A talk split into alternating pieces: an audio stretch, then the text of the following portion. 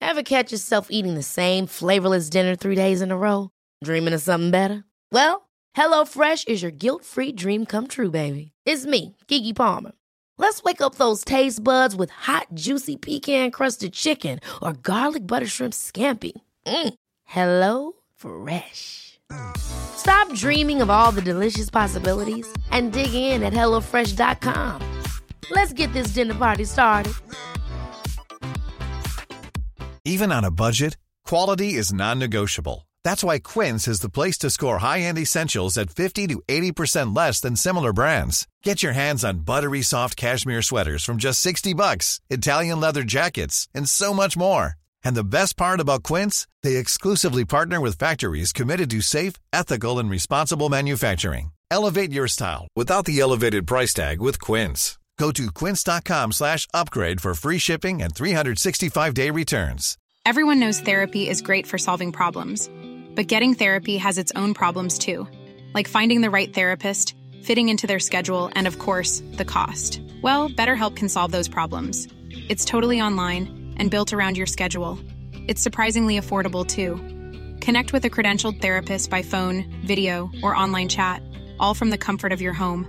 Visit betterhelp.com to learn more and save 10% on your first month. That's BetterHelp H E L P.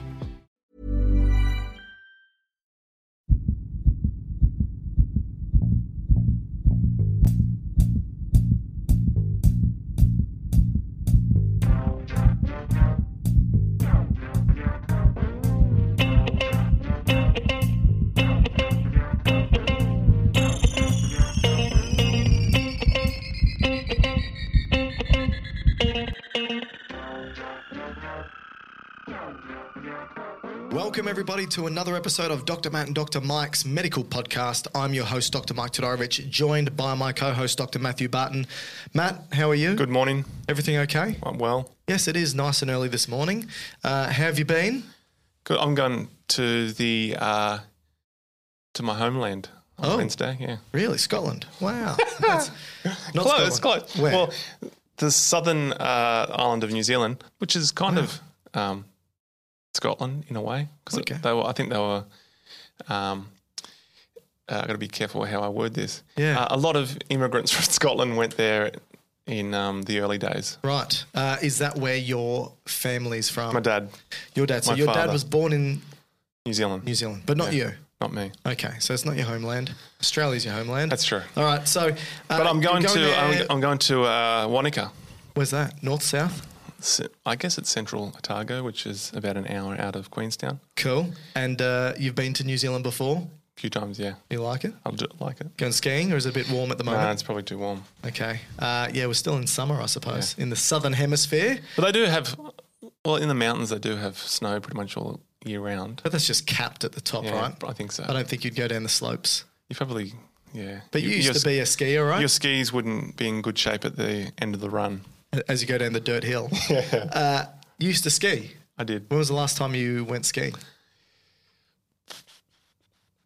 Was it, I think it was in Australia. Thread, Really? Threadbow. Threadbow. During my PhD.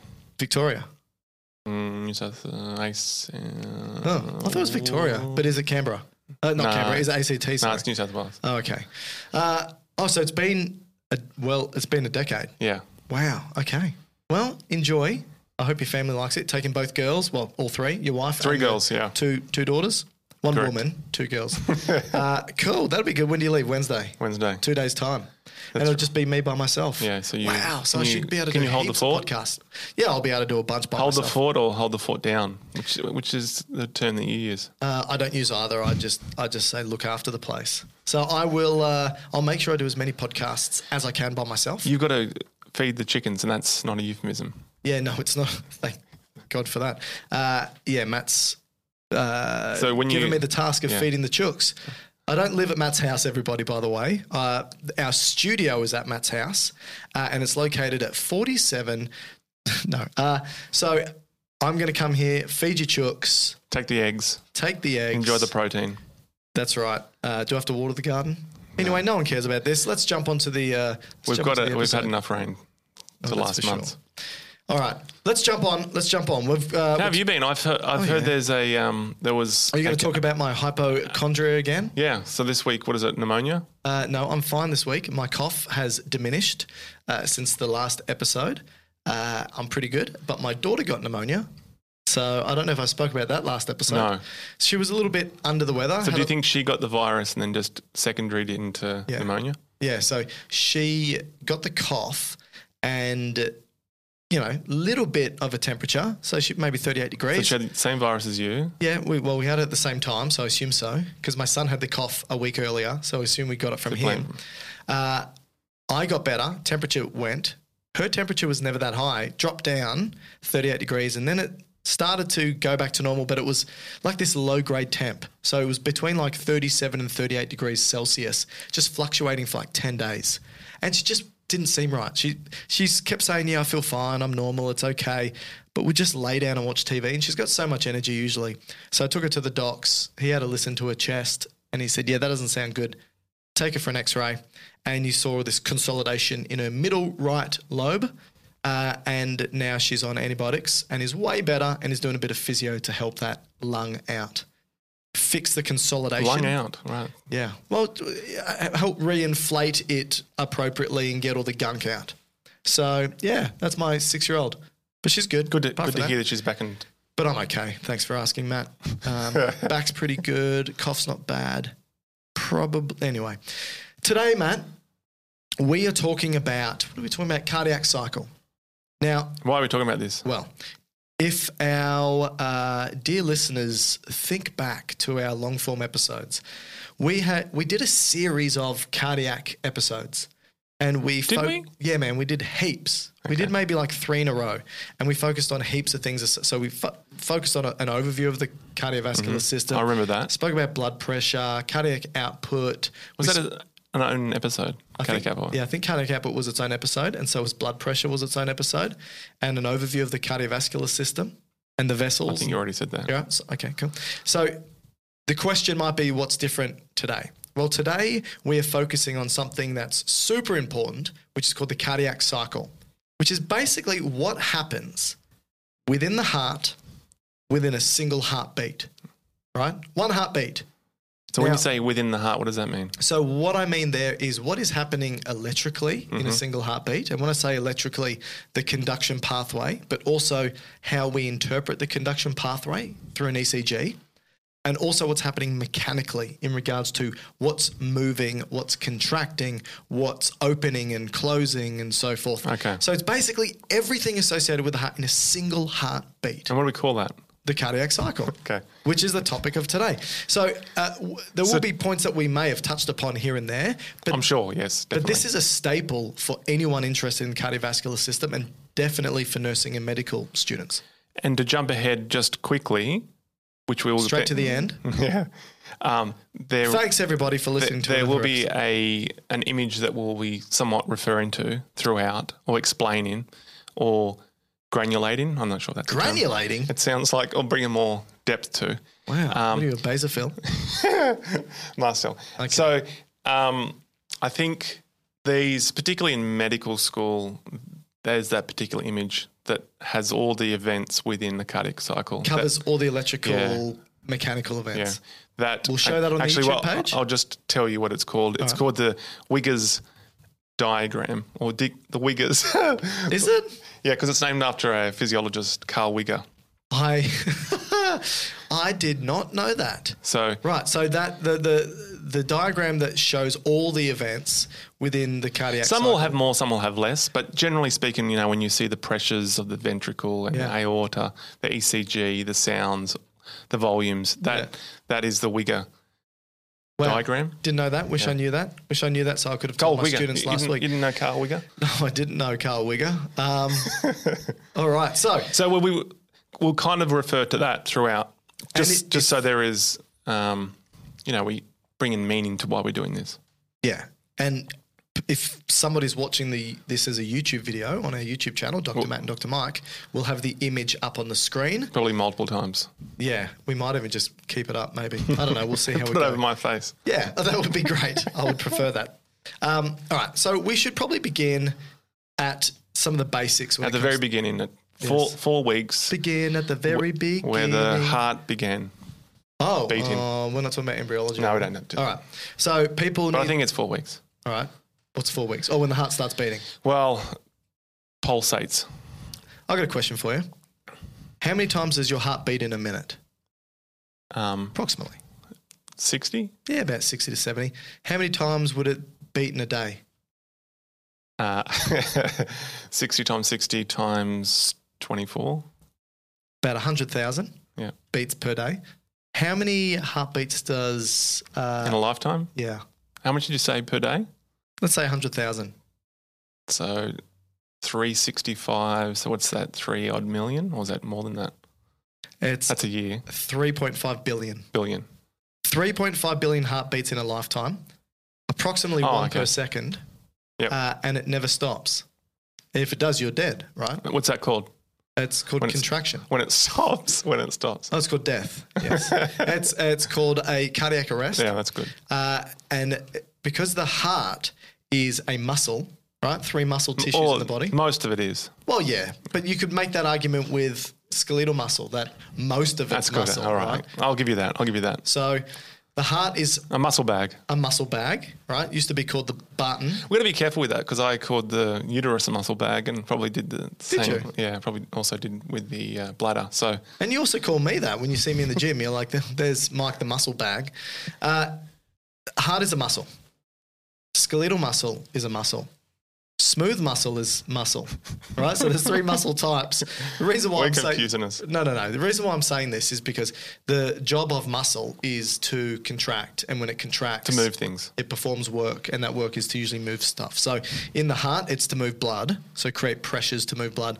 In, for skeletal muscle, it's attached to bones at cross joints, so it allows for the joints to bend and for bones to move, and for us to perform conscious movement. And for ske- uh, smooth muscle, it lines hollow organs, so that it either will shorten the tube or it will narrow the tube, and that allows for the movement of stuff inside, whether it's Fluid usually. fluid or poop or whatever it may be. For you, that's still the same fluid. thing. Still fluid. Um, all right, now uh, I'm- I'm bringing this up because I want to ask you a quick question here.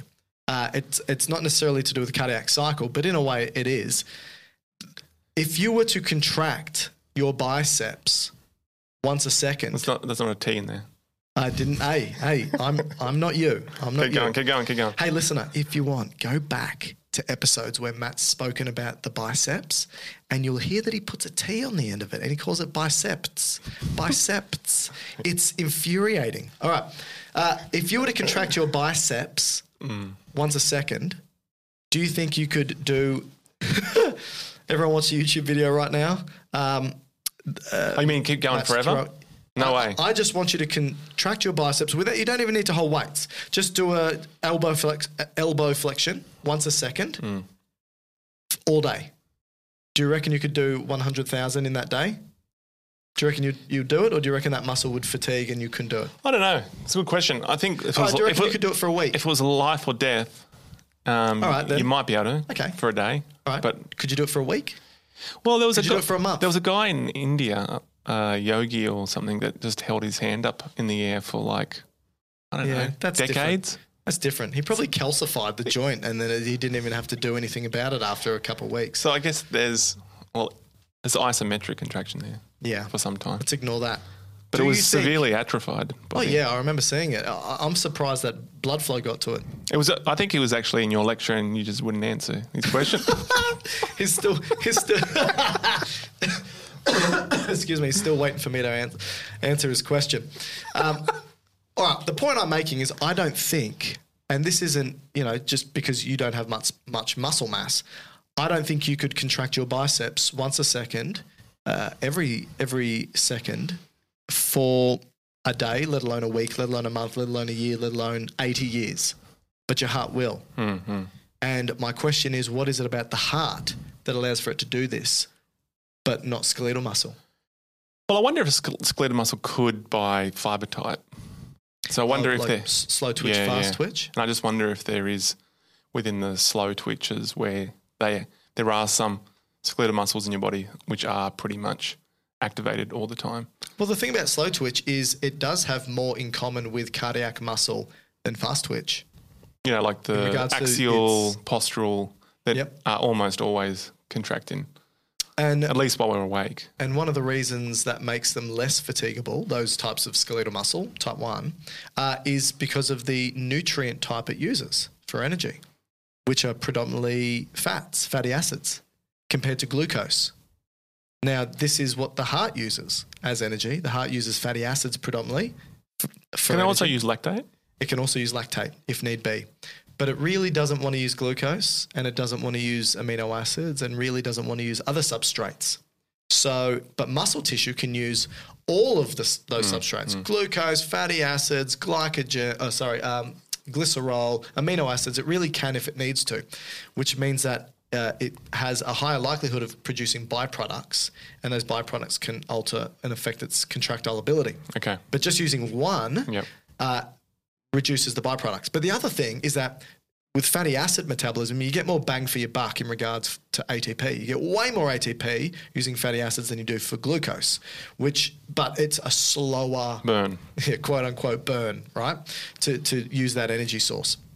And is that That's then fine for the heart. so does that then mean it's got a different arrangement of organelles, which when we went through the cell a couple of weeks ago, you have ooh, what was it? Uh, peroxisomes, which chop up the fat into from a large fatty acid chains into small, throws it to the mitochondria, which then can use it. So would they do similar things? Yes, and uh, if you look at all the different muscle tissues, cardiac muscle, termed a myocyte, which we're going to refer to multiple times this episode, uh, thirty percent of its volume is mitochondria, Okay.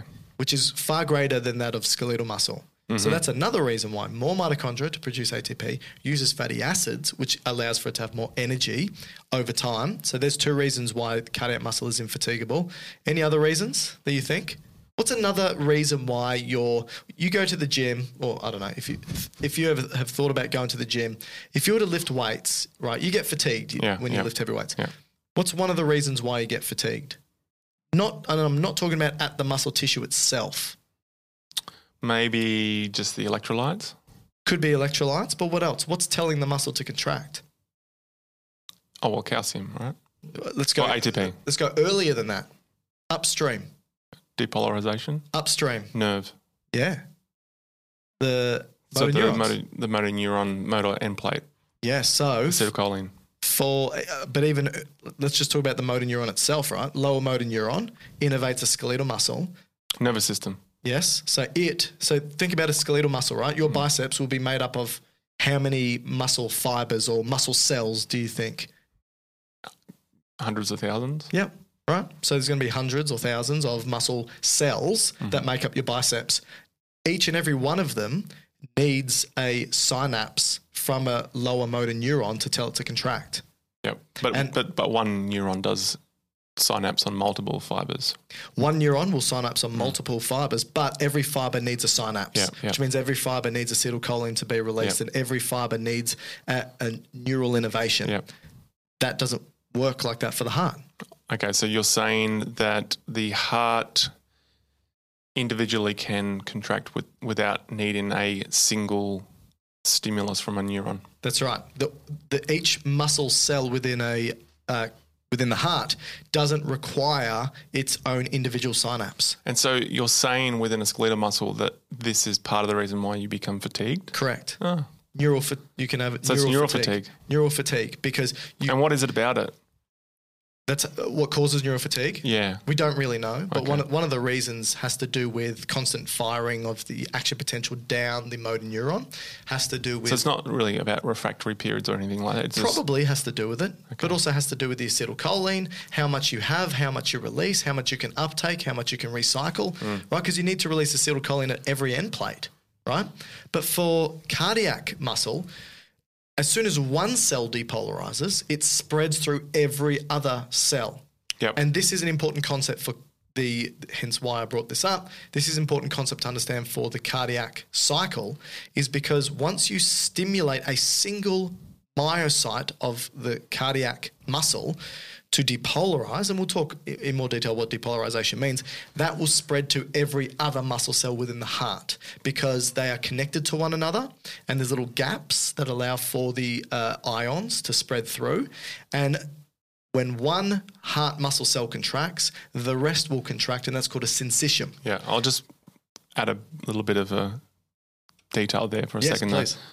The only because the heart, going back to what we were saying, the- predominantly the heart is just muscle, Yeah. muscle bag, but it does have its own connective tissue skeleton, which the muscles all build around. Yeah. Because some students may say, well, okay, fine, that's all well and good. But if you were to start the heart contraction, you know, at the top of the right atrium, Yeah. then you would expect the whole entire heart to contract almost at the same time, right? Yep. But it doesn't. And part of the reason for that is there's a connective tissue uh, skeleton that separates different areas, but one e-, predominant area is between the atria and the ventricles, Yep. which the depolarization, depolarization wave can't get through. That's right. And then what that results in is some of the top chambers will contract, but the bottom ones won't, which then rely on another stimulus to keep going, which Yes. we'll get to. Yes. But the point is that all you need to do is trigger a single cell in go. the atria for it to spread through all the atria for them Yeah. to contract. And then all you need to do is trigger a single cell in, the ventricles. ventricles for it to spread through all the ventricles for them to subsequently contract. And that's important because now we're going to look at how blood flows through the heart because of these various Yeah. contractile. so that, events. that's a good thing for the heart's function. yes. But a bad thing of that concept is that if you get spontaneous depolarization in certain other regions, Just like random myocytes. that can then generate its own yeah, it can spread. potential, right? Yes. And that's the basis of dysrhythmia. Yeah. where for whatever reasons you have the initiation of another location in the heart that is firing at a quicker speed, which then becomes the pacemaker Mm. Yeah. to some degree of the heart, Yeah. right? Or you can even have multiple areas firing off, Yeah. which spread its own depolarization event to the adjacent myocytes, and it can't contract in unison, right? Just like a little bag of worms, and you Hmm. can get fibrillation as an example. So let's think about if we were to go back to just the heart very uh, basically and think about it. Even though it's not shaped like a ball, but let's just say we've got a roundish Cone? heart, like a cone, like a yeah, like a cone. Upside down pyramid. Yeah. Okay. All of those things, right? A more rounded upside down pyramid. There's four chambers in the heart. The two at the top are called atria. The two below are called ventricles. The atria on the right, so top right, is connected to the ventricle below it on the bottom right. And the atria on the top left is connected to the ventricle below it on the bottom left. But the uh, right hand chambers, so the right atria, right ventricle, and the left hand chambers, left atria, left ventricles, they don't, or they shouldn't at least, have communication with each other.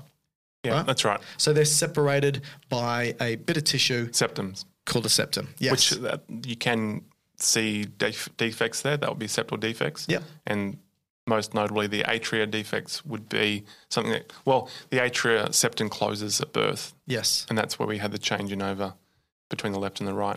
But Yep. yep, Okay, so uh, the way you should think about it, while when we talk about blood flow through the heart, we usually start at some random point and move our way through, and that's exactly what we're going to do. But you need to remember that when the blood enters the heart, it will enter the atria first, and then it will go from the atria to the ventricles, and then it will go from the ventricles out of the heart to somewhere else. This happens simultaneously in approximately equivalent volumes, too has to be. right? So when you've got, let's just say, uh, and I'm just going to take a number, let's just say 700 mils enters the left chamber, you're going to have 700 mils entering the right chamber at the same time. That may not be the volume because I don't have it in front of me and I can't remember it, but Oh well, the outflow is seventy mils per stroke usually. yes. So it's probably uh, c- closer to like 100 mils entering Yeah, and because you've got some left over. yeah, But and got- okay. yeah, yeah. Let's start at a random place because it doesn't matter where we Look, start, I think we should just start where all the textbooks start. which is the vena cava. Yes, All right.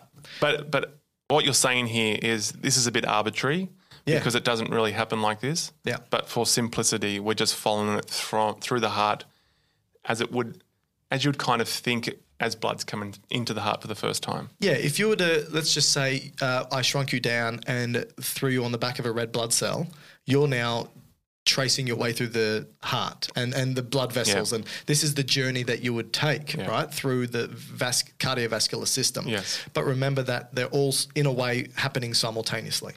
That's so right. If we start at the vena cava, there is a superior and an inferior. So superior vena cava is a vein. All veins enter the heart. Mm-hmm. All arteries exit the heart. So think of the A in artery as away from the heart. So you get the vena cava. That's draining blood from above the heart, basically. Yep. and, So superior, inferior.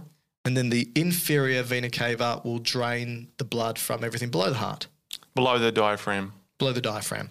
And it's bringing this uh, relatively deoxygenated blood, low in nutrients, you know, high in carbon dioxide, back into the right atrium Yep. of the heart.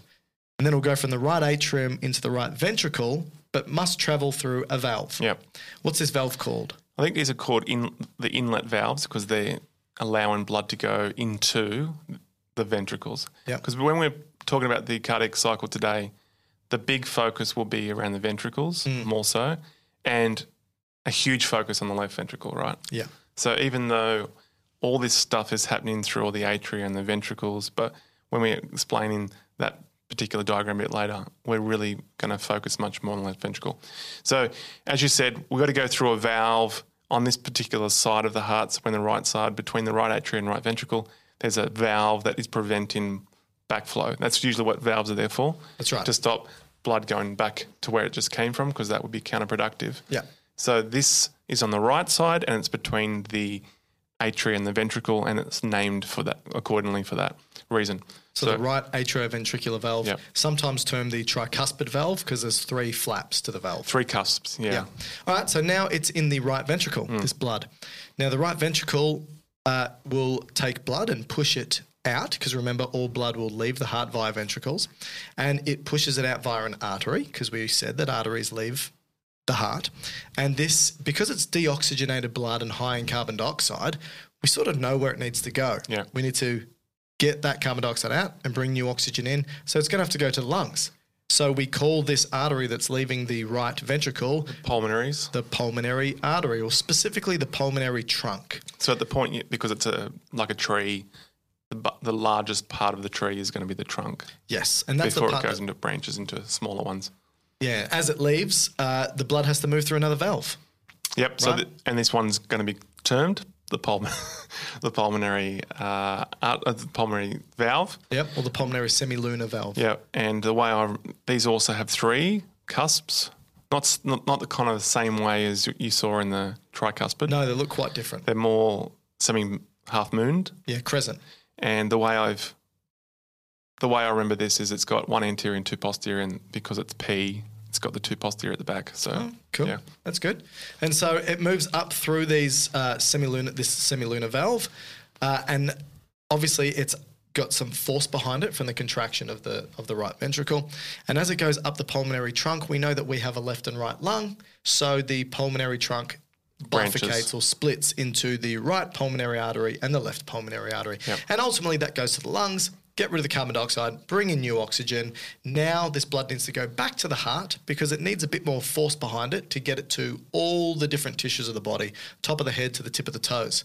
So it will come back to the heart, and we said that's via veins, and it enters the left atria via the pulmonary veins, of which there are four that enter the left atrium. That's right. Yep. So it goes into the left atrium, moves through into the left ventricle through another valve, which is obviously going to be called the left atrioventricular valve, also known as the bicuspid valve, also known as the mitral valve. Yep, And now the blood is in the left ventricle, where it will contract and push the blood out of another artery. And this artery we term the aorta. So it moves into the aortic trunk, and there's another semilunar valve, right? Just like there was with the pulmonary trunk. Uh, looks very similar.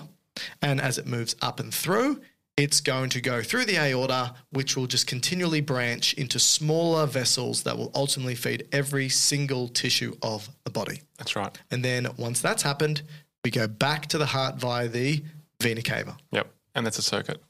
and it's a circuit. So everyone must remember, first of all, that when the blood enters the atria, it enters both at the same time. And then goes into the ventricles at the same time, and then leaves the ventricles at the same time. And that continues. So, what's happening in the left side of the heart and the right side of the heart is simultaneous and equivolume. Yes, that's right. Important. A couple of other things just to add here is, Yep. as you've mentioned, the volume is equal on both sides. It has to be because if it wasn't, you would have blood kind of all backing up into one system. Or Yeah, one, over time, it would yeah. start to be really uneven. It's also important to note that th- in terms of the work that the heart does per cycle or per minute, Yep. um, the, the workload that it has to exert, it's easier for it to push volume than it is to push against pressure. What do you mean? So Push volume as opposed to push pressure. Yeah, so I don't know what if that you look at the heart, so you've let's say you cut the heart in a frontal plane. So Yeah. you want to see the differences in size between the left ventricle and, and the right ventricle. Yeah. Left and the right ventricle. Okay. Now, the one of the first things you'll see is the musculature on the left is significantly more than the right. Yeah. Now, why would that be if um, they're both pushing out the same amount of volume? Oh, I see what you mean. Oh well, because the the right s- ventricle is pushing blood to the lungs, which tends to sit just either side of the heart. It's not very far away. Doesn't need to go against much gravity. The left ventricle needs to push blood to the top of our head, down to the tip of our toes, through multiple branching, smaller and smaller arteries. So it needs to generate a lot more force. But it's So- Uh, also pushing against more force as well. pressure. more afterload, That's more right, more more yeah. backward pressure. That's right. Yes. So so in order so your point is that in order to get the same volume out, it needs to generate greater force. It does, but it's working against the pressure. Okay, so therefore you your heart needs to have more musculature to push against that resistance. Okay. So uh, what, what I don't get the point that you were saying before though, because it is it has to generate more pressure to get the same volume out. yeah, so the point what I'm making here is even though the left side and the right side are delivering the same amount of uh, output of volume, Yep. because there's more resistance for the left to push against, Mm-hmm. it will need a greater amount of force to do so. Yep. That means it needs more muscle, and as a result, it's a, a greater demand on the heart in that region. And so, when the heart has to push against a greater pressure, you're putting a lot more strain on the heart. So, in terms of looking at pathologies, like moving into, s- say, ischemic events or even heart failure, Yep. it's much worse on the heart if you're if it's trying to push against a resistance or a pressure than it is to deliver volume.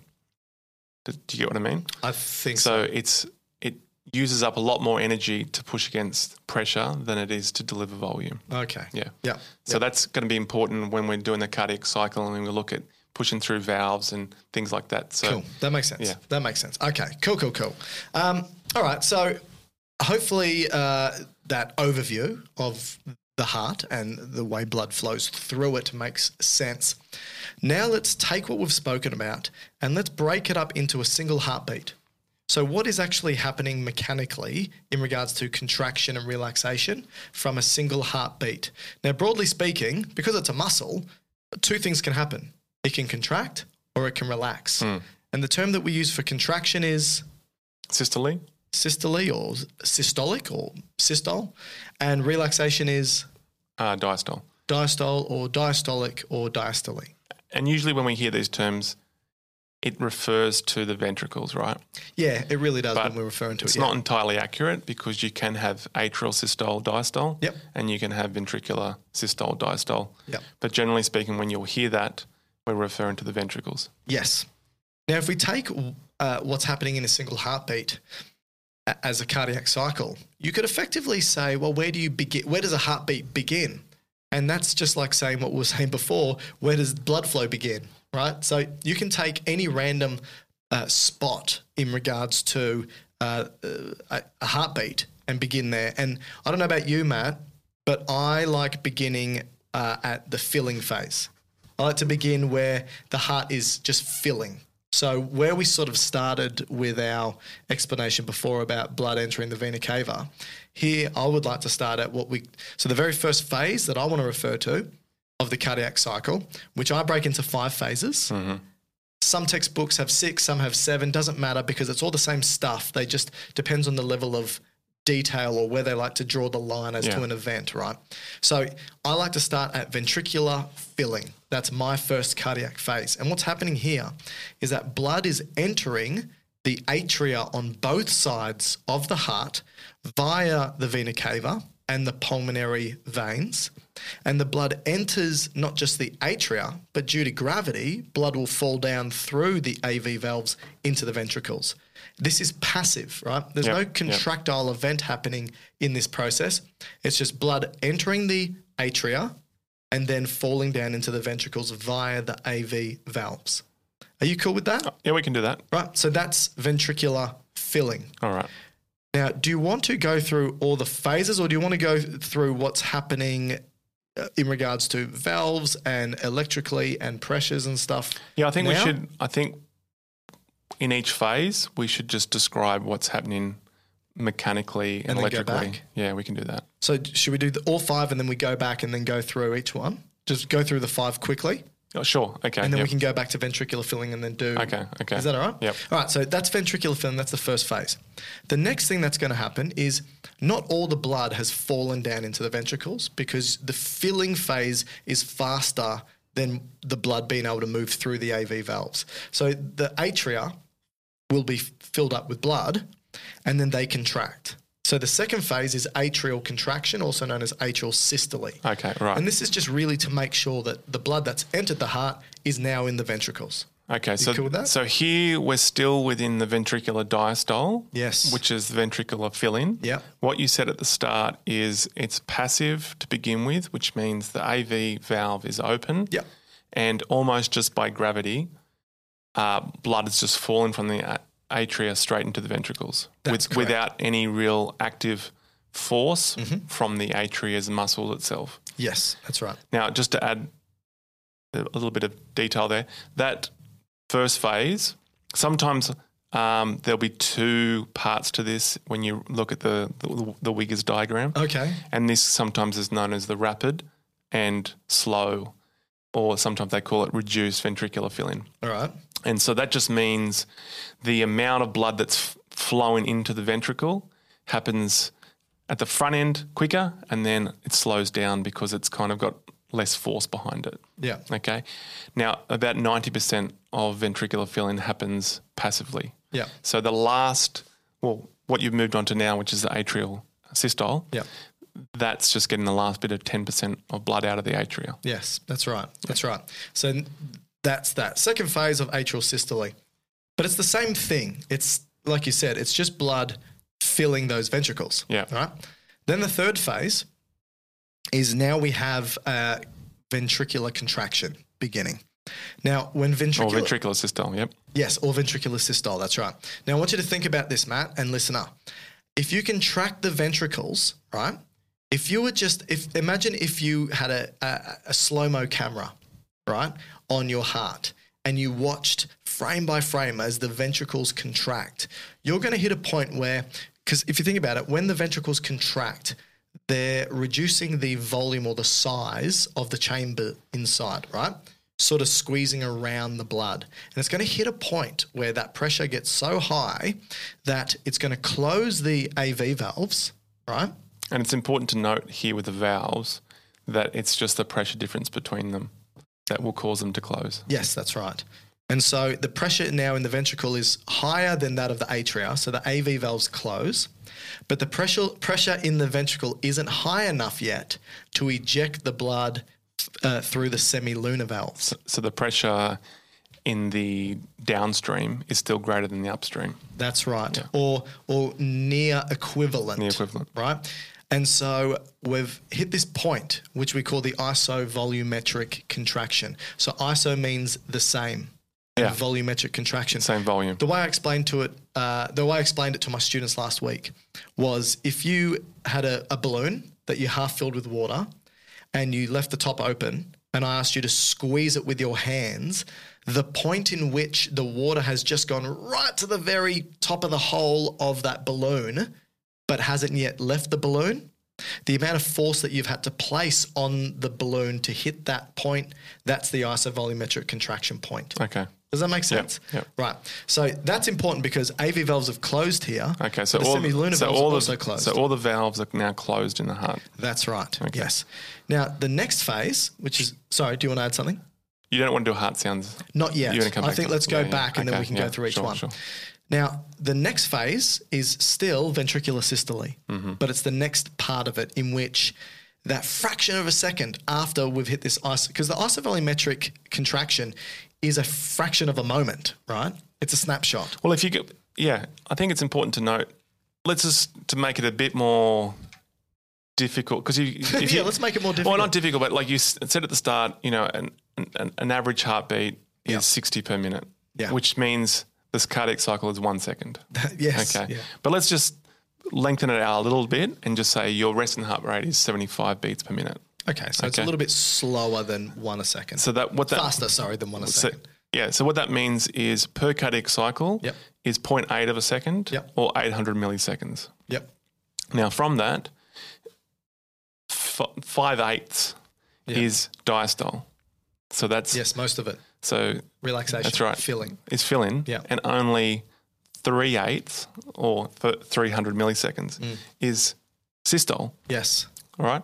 And so when we look at systole, and I know you're going to just call it as, as one part, Yeah. but the, a lot of the diagrams will break it into three, which Well, means my systole's two yeah, parts uh, two parts. isovolumetric contraction So and ventricular it ejection. really means that th- these are in 100 milliseconds for, per one.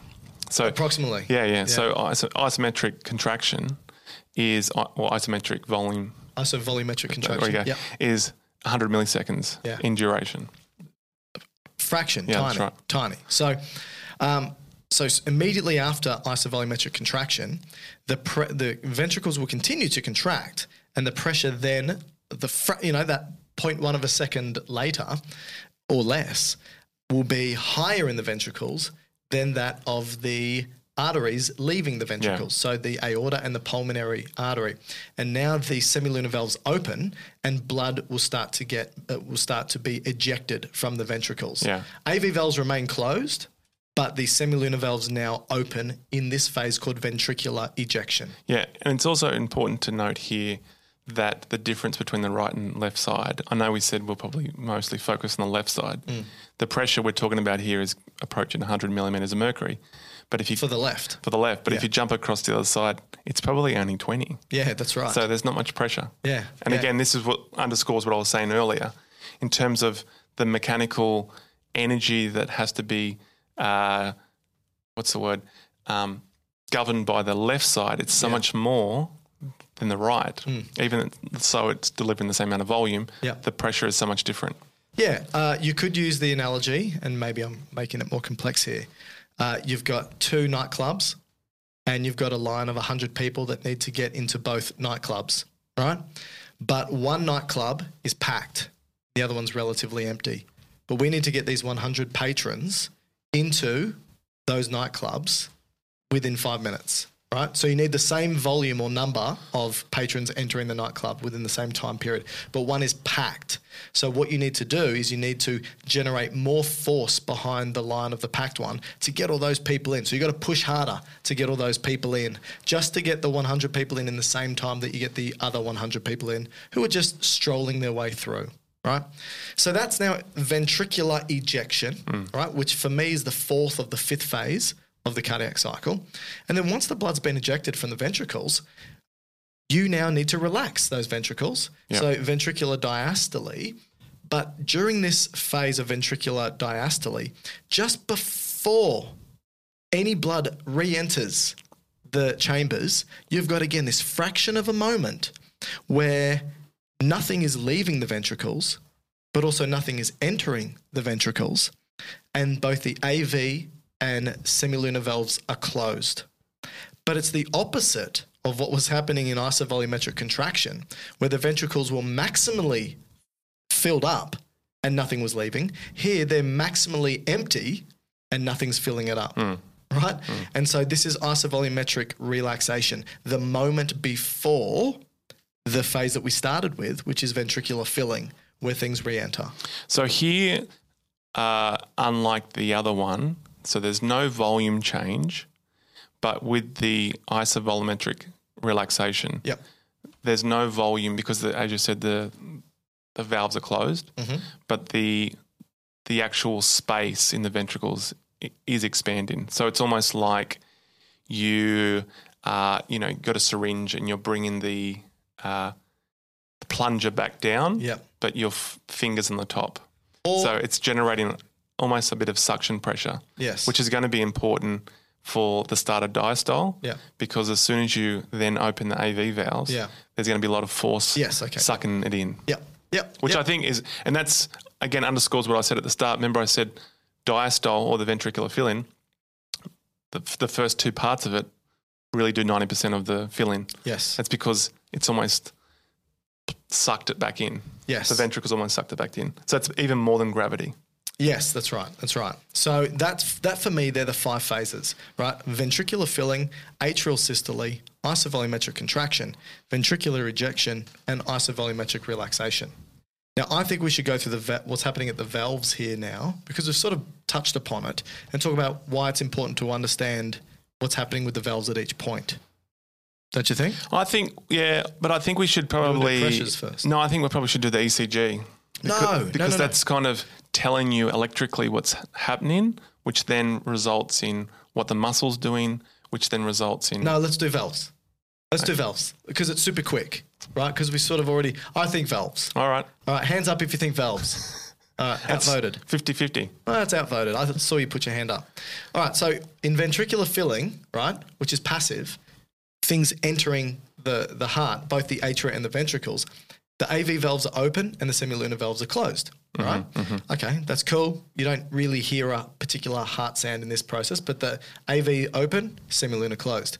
Then the next phase, which is atrial systole, where the atria contract, like you said, to force that last part of blood out from the atria into the ventricles, the same valves are open and the same valves are closed, right? So again, you don't hear any sounds here. Well, let's just go back a step. Yeah. I should have done this much earlier. Okay. Just about what are you actually hearing? What's actually occurring to, to cause a sound in the cardiac cycle? Well, I was going to say it on the next one. oh, okay. because then it, it sort of gives the so with the third point, right? The third phase where the ventricles start to contract, so ventricular systole, we are generating so much force and pressure inside the ventricles that the AV valves have now closed, but the semilunar valves have still remained closed. Mm-hmm. Yep, yep. Now, at this point, we've gone from an open valve to a closed Mm. valve. So now explain what you were just about to say. Yeah, so anytime you hear a sound in the heart, it usually indicates uh, the resistance of fluid moving against something. Yeah. And when we look at the heart sounds, we know that, you know, in most um, generalities, we refer to the lub dub, lub dub, lub dub. Yeah. And even like my daughter, who's three, is learning that just from the cartoons. And so she Right. walks around with a, a a practice stethoscope and she presses against her dolls and her bears and always That's cute. says bup, bup, bup, bup, bup, bup. Hold up. What was that? Boring. No flavor. That was as bad as those leftovers you ate all week. Kiki Palmer here, and it's time to say hello to something fresh and guilt-free. Hello Fresh. Jazz up dinner with pecan-crusted chicken or garlic butter shrimp scampi. Now that's music to my mouth. Hello Fresh. Let's get this dinner party started. Discover all the delicious possibilities at hellofresh.com. Hiring for your small business? If you're not looking for professionals on LinkedIn, you're looking in the wrong place. That's like looking for your car keys in a fish tank. LinkedIn helps you hire professionals you can't find anywhere else, even those who aren't actively searching for a new job but might be open to the perfect role. In a given month, over 70% of LinkedIn users don't even visit other leading job sites. So start looking in the right place. With LinkedIn, you can hire professionals like a professional. Post your free job on linkedin.com/people slash people today. Oh, So we know that cute. there's there's a sound there, right? Yeah. And generally speaking, there's the two sounds, which is the lub dub, Yep. which we refer to more medically as S1, S2. Yes. So lub is S1, dub is S2. I guess so. yeah. Now, what is actually happening to cause the sounds? As you said, um, there's obviously have to be something mechanically occurring to cause uh, a reverberation through it to be then heard. Yeah. Now, in the heart mechanically, you would assume, well, we spoke about valves opening and closing. So if you were going to do it with a door, Mm.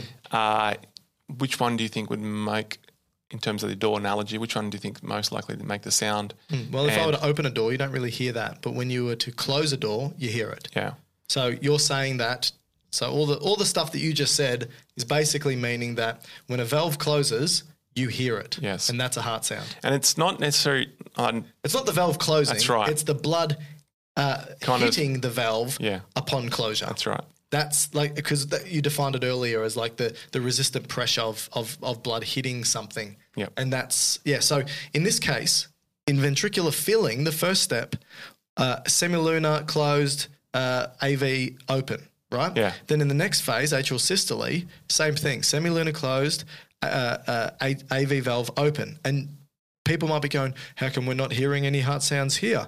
Because nothing's closed. They're just they've remained one open and one has remained closed. But going to the next one. But I will say there, sometimes you will hear a abnormal sound there.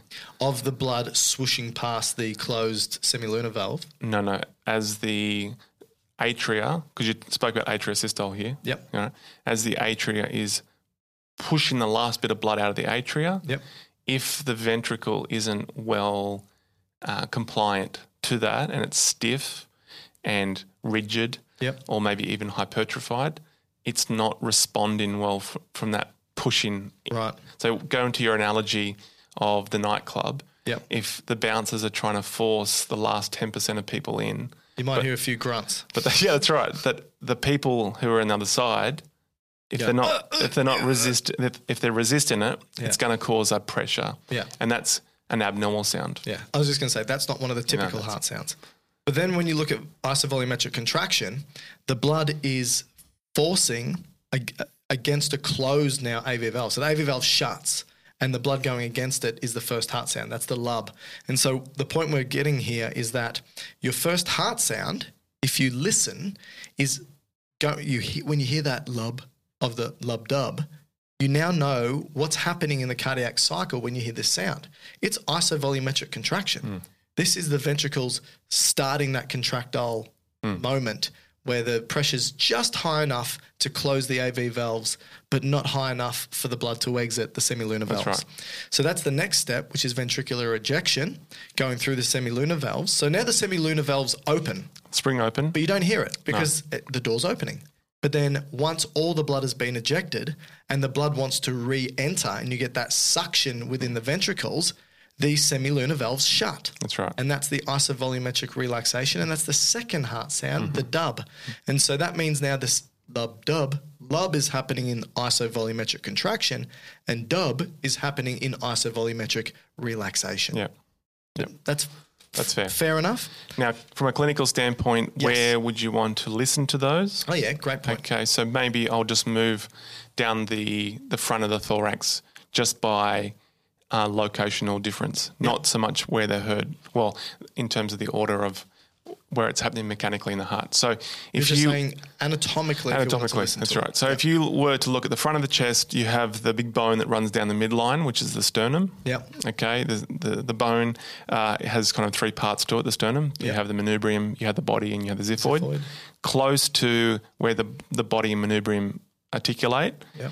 w- we're in the ballpark of the second intercostal space. Yep. So just on the right side of the sternum, Yep. that would be the best location to hear the aortic semilunar valve. The aortic semilunar valve. Yeah. So this is the one that you're going to be hearing in ventricular relaxa- isovolumetric relaxation. Yeah, so that'd be S two. Yep. and down. Up Y- here? That's Yeah. right. Now, if you go directly the same same height, but go on the other side of the sternum, Yep. that would there be the the location, the pulmonary area, area where would- you would want to listen to the pulmonary valve. Again, semilunar. Yep. So that's the So left. it's still S two, Yep. but it's just a better location to hear the pulmonary valve. Right. So either side of the second intercostal space, you can hear uh, the S2 sound. Yeah. All right. Now, with that, just a little bit more depth is those two. So the S two sometimes slightly split. Right. physiologically, so it's normal. Yep. Just because um, the pulmonary is more associated with breathing, Mm-hmm. and if a person was to inspire uh, during the cardiac cycle, which they would, uh, but you were listening to it, if they were to inspire, the change in pressure within the thorax Mm-hmm. would change the way that blood preload in the heart, which would then extend slightly the uh, the systole, Yep. which then would cause the pulmonary uh, closure a bit behind Delay. the aortic. Right, interesting. Okay, and so where can you now hear the AV valves close? So S1. Yeah, so now you go had to go down two intercostal spaces, still staying on the left side. All right. Okay, so if you go from two down to four, Okay, fourth intercostal. Yeah. so now you're at the right AV or the tricuspid valve. right. And so this would be the location where you'd listen to for the S1. the Right, S1 that's right, volumetric of the tricuspid. Yep. Okay, then to hear the mitral. Now Yep. remember the mitral's on the left side of the heart, Right. so you're not in intercostal space now. Oh, okay. You have to go across to the mid clavicular line, Right. but you go down to Sort the of like where the nipple is. yeah down to the fifth. Okay, which is sort of just a, what, a little bit below the nipple, probably on the left hand side. But maybe a bit higher because I think nipples are probably closer to the apex. Yeah. yeah. So maybe a It's touch little bit higher. higher than that. And so that's where you're going to hear the mitral valve closing Yeah. during uh, isovolumetric contraction. Yeah. So your S1 sound. Yes. Perfect. And so there are the if clinically if you wanted to assess the valves, Yep. They're the anatomical locations. that's probably the that best you can locations for it. Auscultate. Yep. All right, cool. Uh, should we talk about the electrical components now, Yeah. which you wanted to do earlier, but Well, I didn't really necessarily enjoy this, oh, but I just Sorry. thought sorry, No, you're the everyone. Glad you're the that electric matter. you're the electrical man. Am I? I Yeah, don't know you're what the, that means. You're the sparky of the heart. Oh, I, I see. Uh, I'm, I'm definitely not, but I do like ECGs uh, and talking about the physiology underpinning ECGs. Uh, so, all right, an ECG, uh, this is when you go see the doctor, they put a bunch of sticky electrodes all over you. They put 10 electrodes on you, four on your limbs. So this is for a 12 lead, right? This is for a 12 lead ECG. So what, left arm, right arm, left leg, right leg. And then you can put, so there's four, right? And then you can put six on your chest called the precordial leads. Mm-hmm.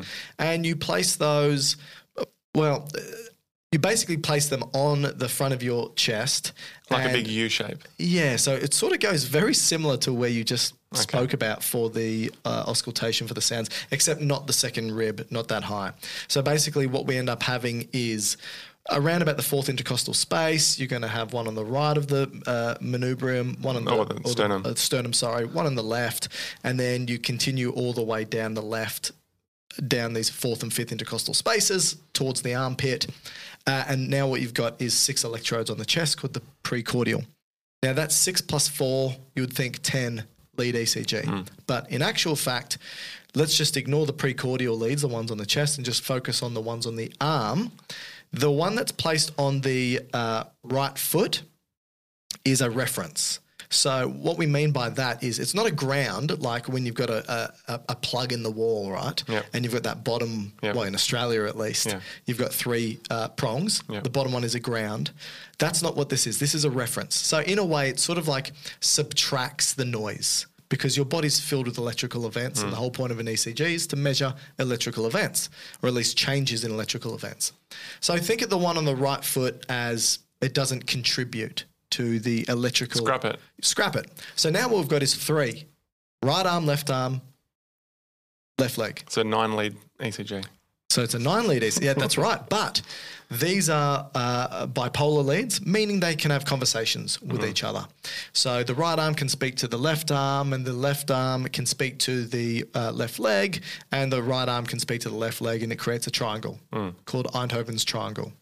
Now, to not talk about the physics associated with it.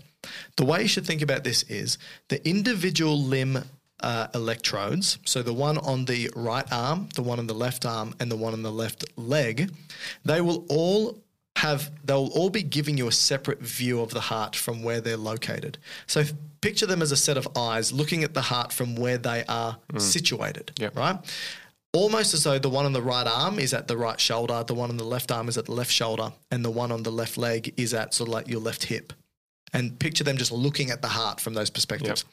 Now, the conversations that they have with each other creates uh, vectors, which are electrical signals that, in a way, and again, I'm uh, exaggerating, oversimplifying here, not exaggerating, simplifying, in which when the right arm speaks to the left arm, what it ends up doing is it creates a view of the heart, right? So right arm speaks to left arm and it's generating electrical signals that move through the heart, these vectors that move through the heart from that angle. So think about it going from uh, right shoulder to left shoulder and then act as though you're creating planes or sections through the heart in that Sure. Yeah. in that in that line in Yep. that direction. Take the average of that vector on the opposing side, and that gives you a limb lead. Uh, that gives you a lead view called lead one. Okay. Right. We're going to have this up on the YouTube video if you want to visualize this. Then you're going to have a conversation from the uh, right arm to the left leg, and again think about that angle. That diagonal angle that it's having, and it cross-sectioning the heart in that vector all the way through, and then think So about that's more of an oblique vector. more of an oblique vector through the heart, and then picture the average of all those vectors looking at the heart from the opposing side. That's the lead two view. That lead two view is looking at the heart pretty much from the apex up to the base of the heart. Again, watch the YouTube video or just Google this. so that's limb two. That's limb lead two. And then limb lead three is the conversation from the left arm to the left leg, vector all the way through, and it's looking at the heart from the bottom right perspective, right? So it's more vertical. Yes, that's right. So that's limb lead three. So now what we've got is not just the six leads on the chest and the three on the arm, which is nine. We've got an additional three from all those vectors, which gives us the 12 lead E ECG Okay. view. Okay. Now, importantly, it's lead two. That's the one I said that's looking at the heart from the apex up towards the base. That gives us what we term our trace lead on an E ECG. Yep. Yep. And generally speaking, what these leads do is they all give varying perspectives of the heart. The limb leads, uh, so uh, the right, the left, the foot, and lead one, two, and three, they view the heart from uh, what would you call it? A, uh, a, a, a frontal plane view. Circular. Right? Yes, like looking clock. around, like a clock around the heart. And the chest leads, the precordial leads, are looking at it from like this Cross-sectional. cross-sectional anterior uh, anterior lateral perspective. yeah. So now you've got 12 sets of eyes on the heart looking at it from different angles and then the readout you get is from 12 different perspectives. Yeah. Beautiful. Which means that all they're picking up are electrical events that are happening either towards them or away from them. If an electrical event occurs perpendicular to one of the leads, it doesn't pick it up. It just gives you like a flat line. Okay. All right.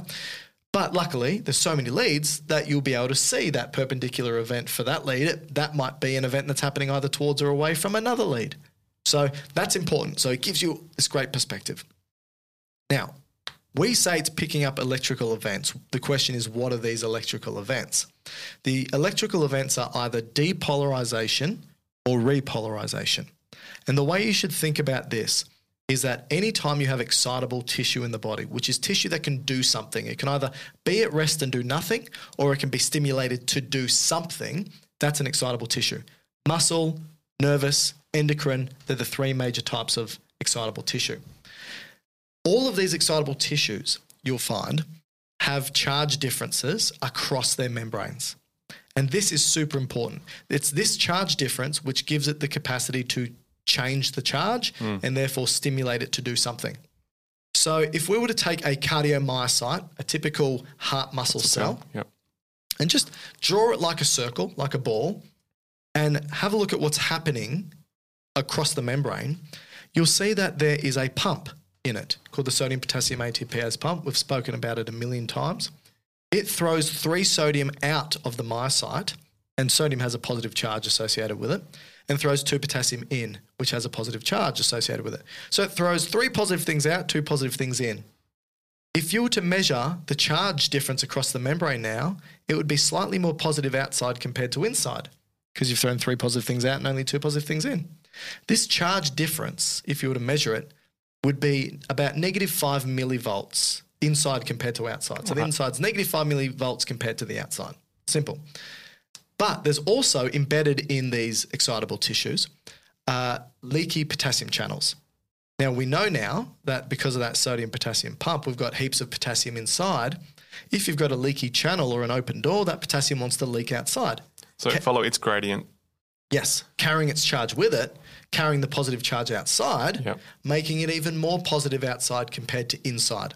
Now, the point I'm getting across here is that what we've now just generated or shown is that we now have a uh, what we call a resting membrane potential. And this is really important because what we find is that in this resting membrane potential, it's positive outside of the membrane and negative inside.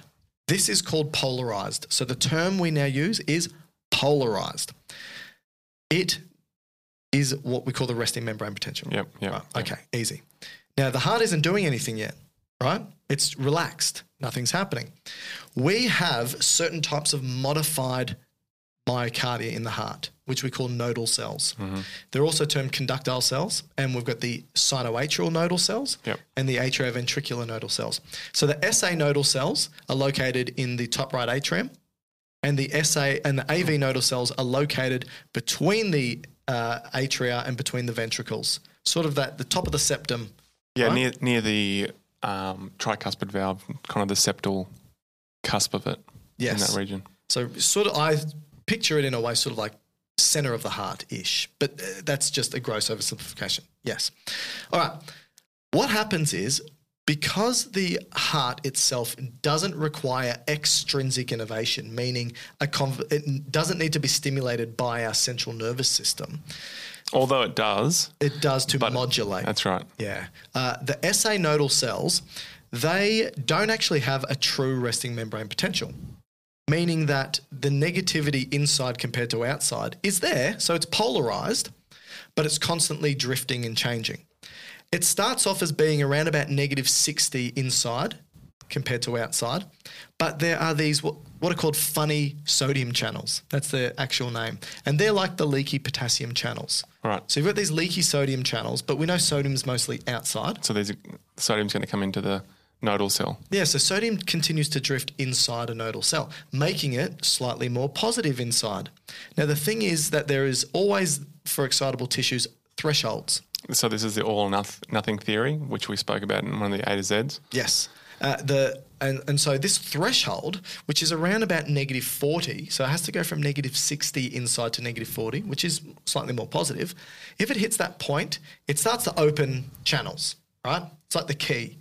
So if enough positive sodium enters a nodal cell that it hits negative 40 millivolts, it opens voltage gated calcium channels. So the what the stimulus to open the calcium channels is actually the, just the charge of negative forty. So once it the doors reach the n- negative forty, Yep. they all just spring open. spring open. And because most calcium sits outside, calcium starts to enter a nodal cell. As the yep, Oh, it's just n- keep going. okay. As the calcium enters, it starts to become really positive, right? Calcium carries e- every single calcium ion carries two positive charges.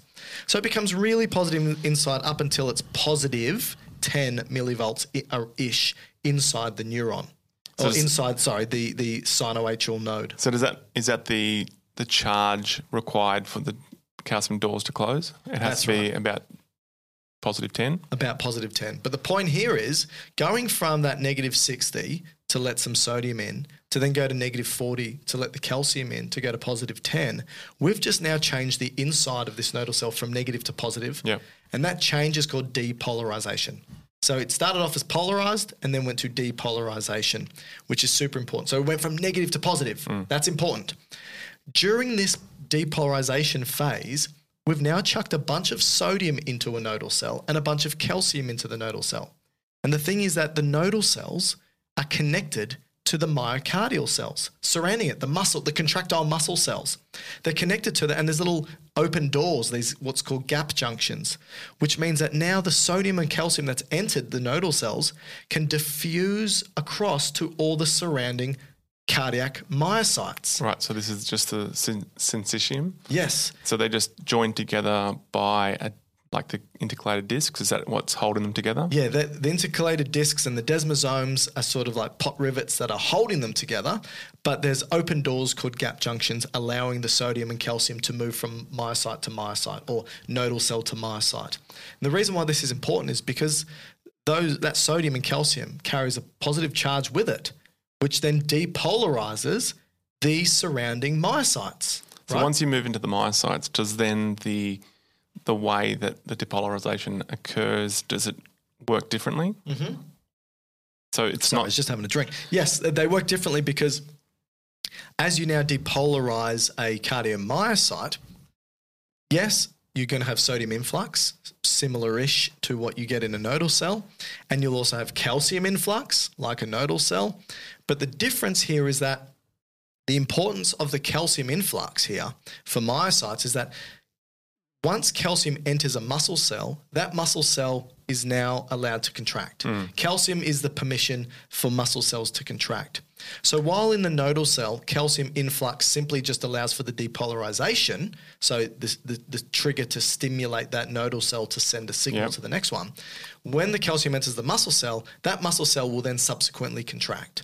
And that's important. and is that coming from the extracellular fluid or is that coming like Oh, great skeletal question. muscles like a a defined organelle? Yes, both. So uh, most of the calcium required for contraction i will be coming from the sarcoplasmic reticulum, So it's like the skeletal muscle. like the skeletal muscle, which has a pool of calcium inside, and the influx of the calcium will trigger the opening of the doors for the uh, sarcoplasmic reticulum, which is just a modified e- smooth endoplasmic reticulum, which releases calcium, and that calcium will then tell the Oh, so what you're saying is in the myocyte, Yep.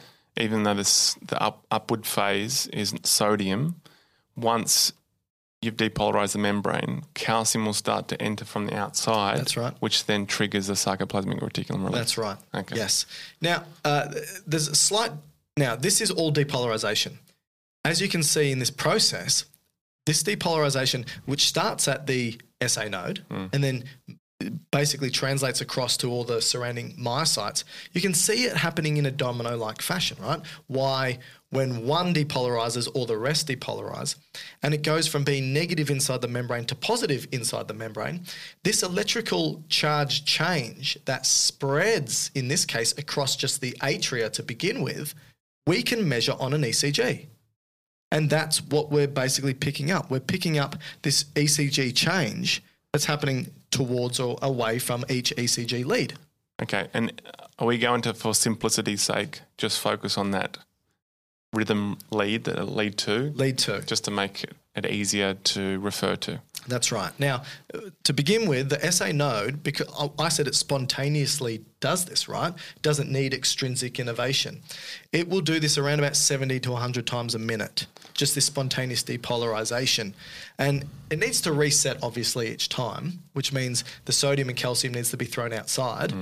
And even though we said so much of this positive stuff goes in that it becomes positive 10, when we throw the positive sodium and calcium back outside, we also end up getting potassium moving outside as well, making it negative inside again.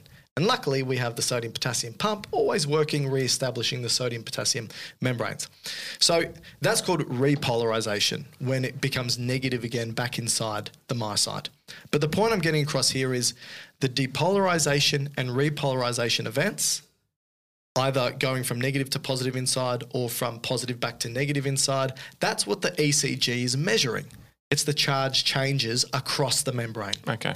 in the direction of the lead or away from the lead. Yep. Does that make sense? Does. All right. So it obviously be- is going to begin at the atria depolarization and then it's going to pause because the atrial depolarization cannot spread into the ventricles because of what you spoke about earlier. The uh, there's a cytoskeleton that's present. There's this thick fibrous tissue that separates the atria from the ventricles. And the only uh, connection from the atria to the ventricles is another node called the atrioventricular node. And so what you get is firstly the depolarization event through the atria, then the subsequent atrial contraction, and then the funneling of the electrical event through the AV node, which takes about 0.1 of a second. And then the AV node will send the depolarization event through what we call the bundle of his, Yep.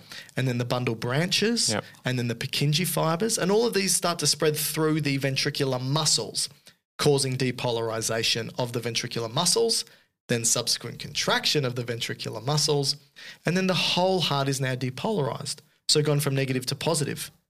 And then we need to reset it go from positive to negative again. And we do that by going through that process that we spoke about, where we throw all the potassium outside and we use the sodium potassium ATPase pump to reestablish the membrane and it repolarizes from where it finished back to the beginning again.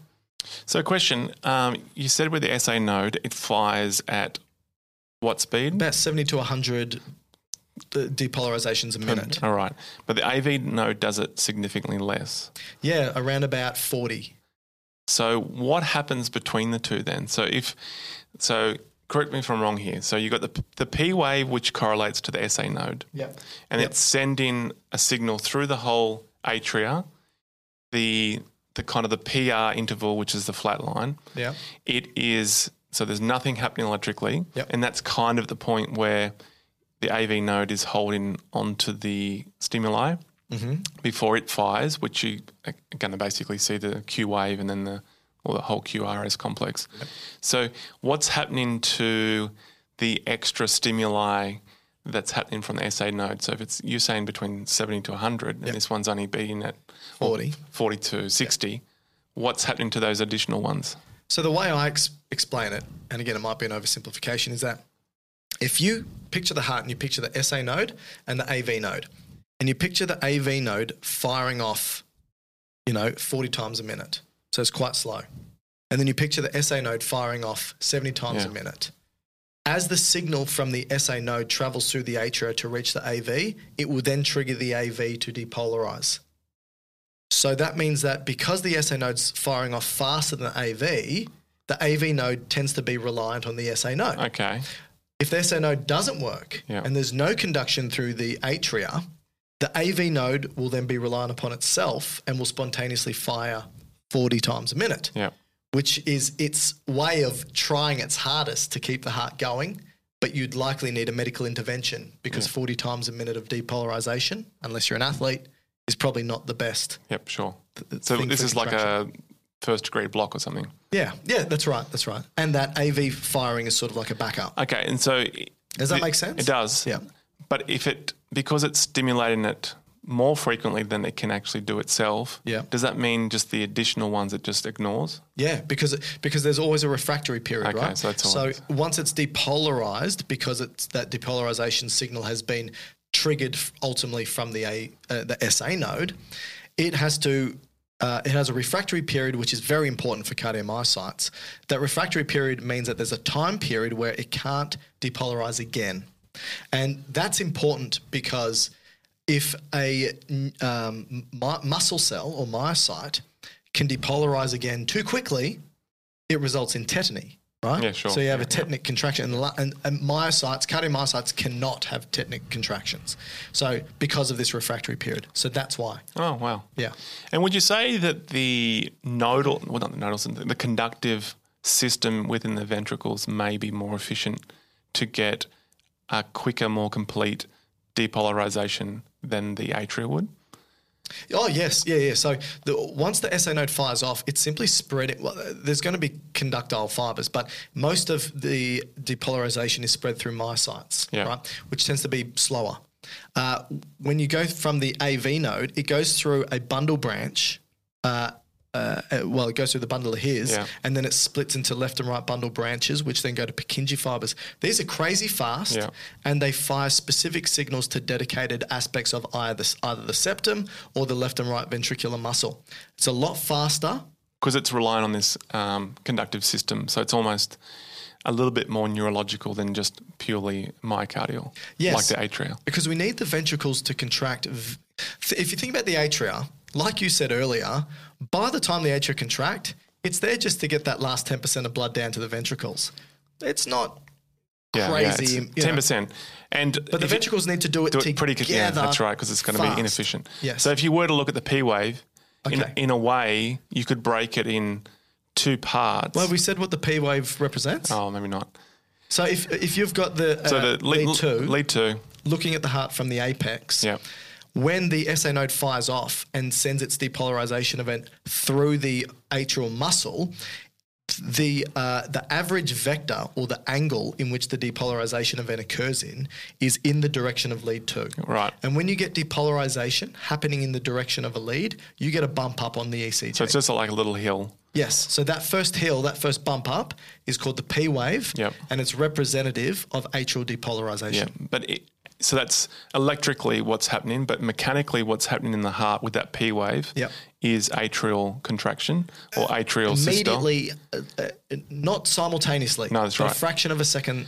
Well, yeah, a fraction of a second after it begins. And because um, it's happening in the SA node, which is more like close to the superior vena cava, uh, sorry, yes, close to the superior vena cava inlet into the right atrium, Mm-hmm. you're going to get right atrial contraction before you get left atrial contraction. Yep. So in that kind of P wave, if you were to break the heel in half, probably the right side of the atria is contracting a little bit before the left yeah, that's fair. which gives you which then because you have that kind of PR interval, which is a flat line, it Yeah. gives the, the atria a, a capacity to completely contract, get rid of its blood. Exactly. Because, like you said, it's less efficient in its depolarization than the ventricle is. Yes. So it takes. So the P wave, you'll see, like you said, it's like a little hill. It goes for, uh, you know, a, a, I I can't remember exactly the length of time that it goes for, but it goes for a certain period of time, and it's like a little bump.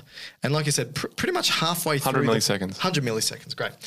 Well, that's the atrial systole Yeah. phase. Oh, Okay, so it's the whole contraction phase, not just the P wave. But halfway through the P wave is probably when uh, atrial systole begins. And like you said, that's probably right atrial systole, but left atrial systole will ha- happen a fraction Yeah, of a second yeah, after that. And like you said, once that whole atria is depolarized, because of that fibrous tissue where the electrical signal can't move through towards the ventricles, the electrical, this depolarization event now funnels through the AV node and it lasts about 0.1 of a second. And that's that flat line from the P wave to the next point. Now, the next point, which is the Q wave, is actually a negative depression and it's short and sharp. And what this is representative of is as the AV node sends a signal into the bundle of his and then the left and right bundle branches, the left and right bundle branches will send the depolarization event through the septum away from the lead. So you get this because it's the septum's not very thick, short and sharp. And because the, the the bundle branches are fast signals, it looks like a sharp peak, but it's not a big peak because it's not much tissue. Yeah. Does that make sense? Be- You would imagine it's almost neurological opposed to muscle, right? Yeah, I wouldn't say there's much contraction happening at the at the septum there. So that's that uh, Q wave, the negative depression. But then you get this huge R wave, right? And this huge R wave is representative of the signal being sent through the Purkinje fibers and then sending the depolarization event through the ventricular myocardium, both the left and the right. And if you have a look at the average vector or the angle in which the depolarization event is happening, it's towards the lead on the for the left ventricle and away from the lead for the right. And then the question is, well, then are you going to get an upward deflection or a downward? And the answer is upward significantly because the left ventricular wall is, wall is four times thicker than the right. Yeah. So it overwhelms whatever's happening on the right hand side. And so that's that big peak. Then, as it goes down, you get a final uh, uh, little groove dip in the E ECG, PQR, which is the S wave, and this is the depolarization event of the very ends or the upper portion of the ventricles, Ventricles. which is away from the lead. So you get a tiny little depression. And so the, uh, the Q, R, and S waves are all representative of ventricular depolarization. Um, and then finally, the whole heart's depolarized. We need to reset it, which Or is whole, ventri- whole ventricle. Oh, sorry, you're right. All the ventricles So, depolarize. so the question would be there. oh yeah. No, actually, keep going because Okay. I'll come back to this. All right. So we now need to repolarize the ventricles. So make it negative again, and where it finish finish depolarization is where it begins repolarization Mm. and just goes in the opposite direction and the net or average vector for that is away from the lead and so when you get repolarization happening away from the lead you get a bump up on Right. the ECG and that's It's called doing the the T opposite. wave because it's Okay. doing the opposite that's called the T wave All right, so that's the ventricles repolarizing ready for another cardiac cycle. that's right Why aren't you seeing an atrial repolarization wave? Great question, because it's going to happen during ventricular depolarization, and because the ventricles are big, thick tissue, uh, it's overwhelming any atrial repolarization. And in all honesty, atrial repolarization clinically probably isn't that important compared to ventricular depolarization Yes. anyway, Yes. right? Okay. Does that make sense? It does. So if we were then to take the this E ECG again, one cardiac cycle, one heartbeat, you got a P wave, which is atrial depolarization. QRS complex, which is ventricular depolarization, and T wave, which is ventricular repolarization. The question is, where does it sit on our cardiac cycle Yeah. compared to what's happening mechanically in the heart? Yeah. And so the, the the way I look at it, which is a bit of a cheat, is that if you were to draw a line down the middle of each of the peaks, that gives you a good indication as to when something's going to start happening.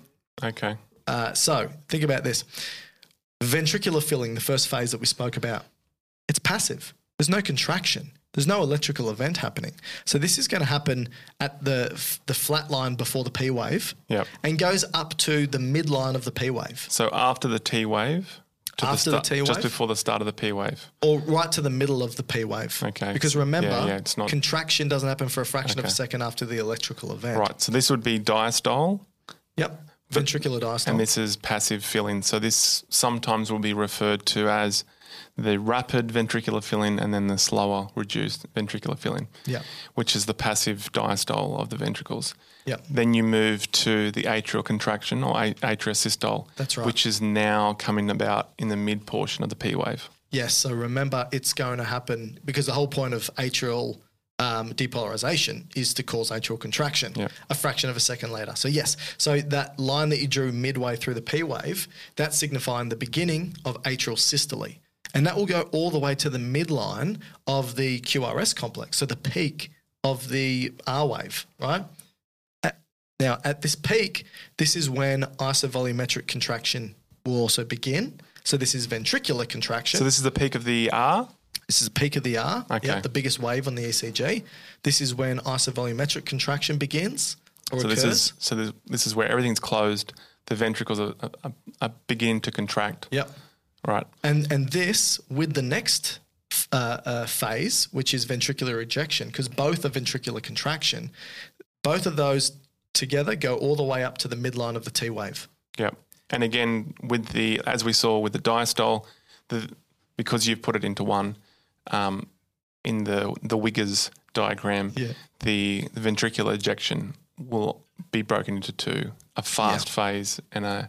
So it's also a, a bit like the opposite. You know how I did the the plunger Yeah. or the syringe with your finger on it. Yeah, the it's same pushing kind. now. Now you're pushing it. So if you put your finger on the end of a syringe, you push the plunger up. So That's it's isovolumetric contraction, that's right. You let it, your finger go, and that's ventricular ejection. but the front end of that is going to be much more rapid than the back end of it.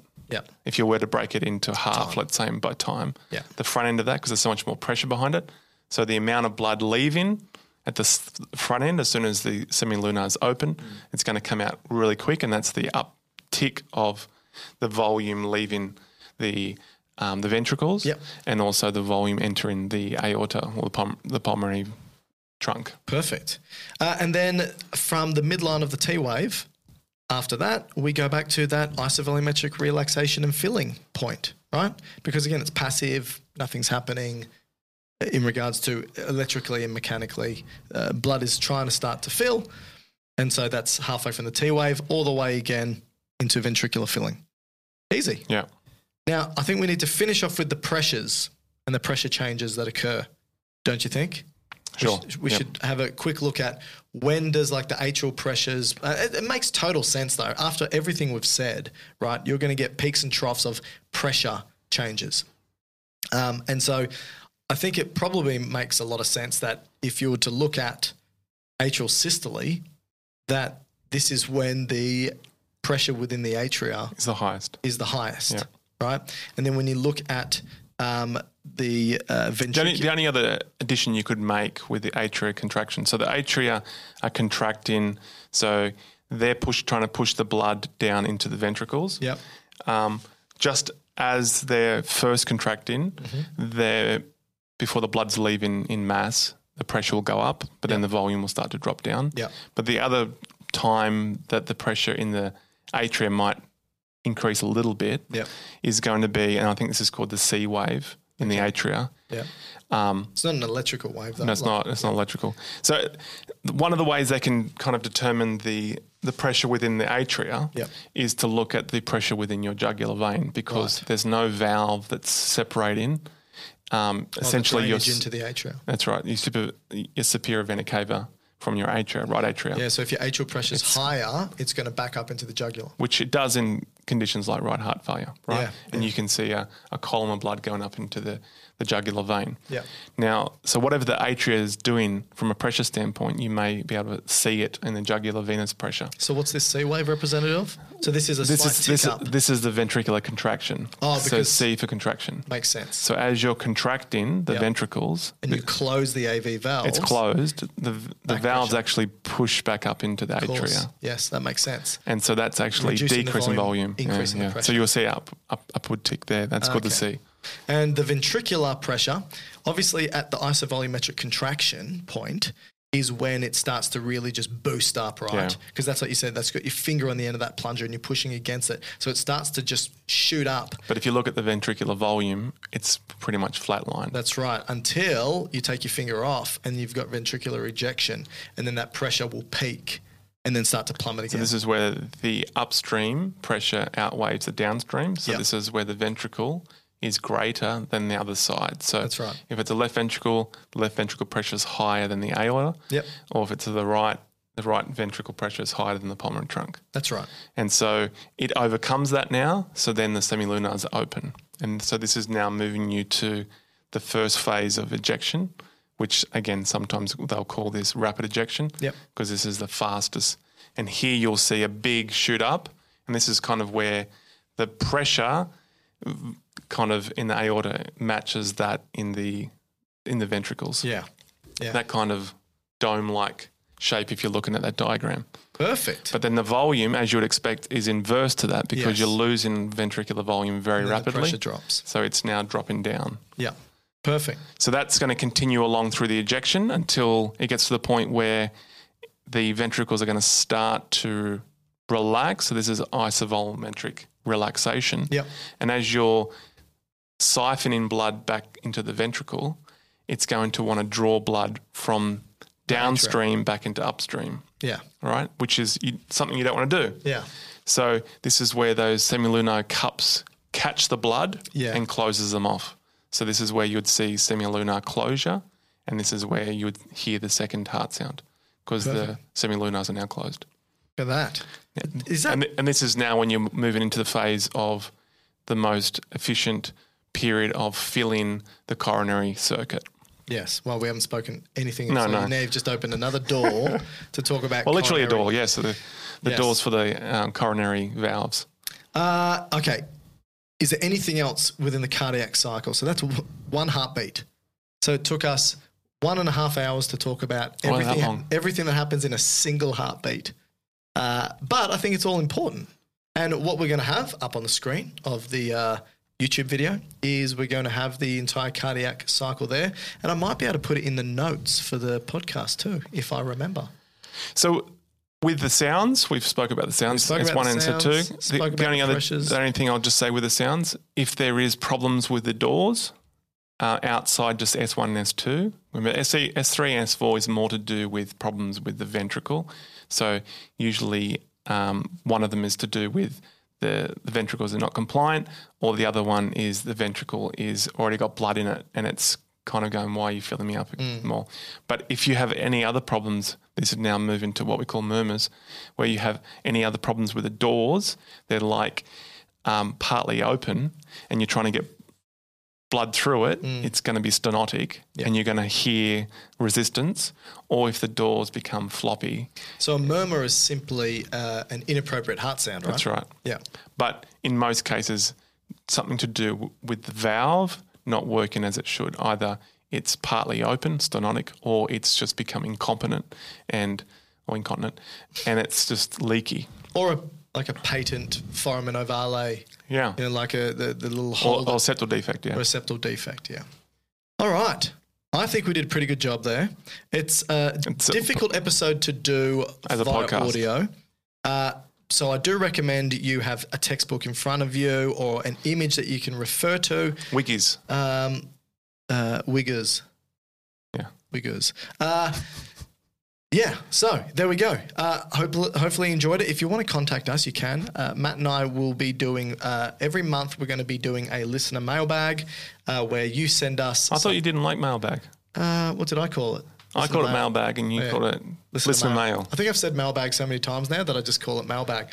Do listen to mail. Uh, you can send us an email uh, through gubiosciences at gmail.com or go to our website, drmat, drmike.com.au. Send us an email, ask us a question. We will try and answer it. Again, it's not medical advice, but it's about taking concepts and trying to explain them so that they make sense.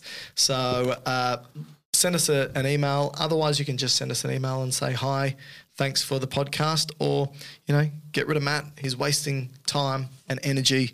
He's not that great to look at either, and he stinks. Even I just assume that because I can see like the smell lines that you'd see in a cartoon above his head on the YouTube Flies. video. So, uh, Matthew, thank you. Listener, thank you, and uh, we'll see you soon. Bye bye.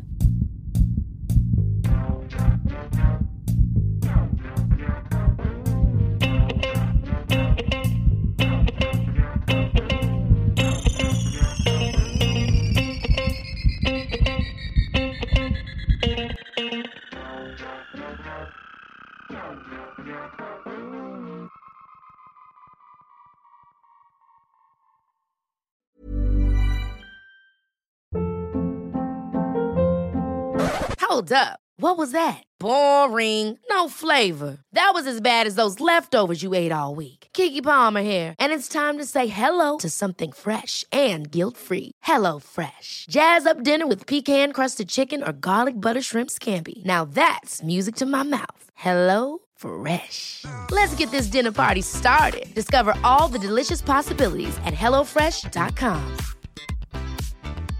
Even when we're on a budget, we still deserve nice things. Quince is a place to scoop up stunning high-end goods for 50 to 80% less than similar brands. They have buttery soft cashmere sweaters starting at $50, luxurious Italian leather bags, and so much more. Plus, Quince only works with factories that use safe, ethical, and responsible manufacturing. Get the high-end goods you'll love without the high price tag with Quince. Go to quince.com/style slash style for free shipping and 365-day returns. Mom deserves the best, and there's no better place to shop for Mother's Day than Whole Foods Market. They're your destination for unbeatable savings, from premium gifts to show-stopping flowers and irresistible desserts. Start by saving 33% with Prime on all body care and candles. Then get a 15-stem bunch of tulips for just $9.99 each with Prime. Round out Mom's menu with festive rosé, irresistible berry chantilly cake, and more special treats. Come celebrate Mother's Day at Whole Foods Market.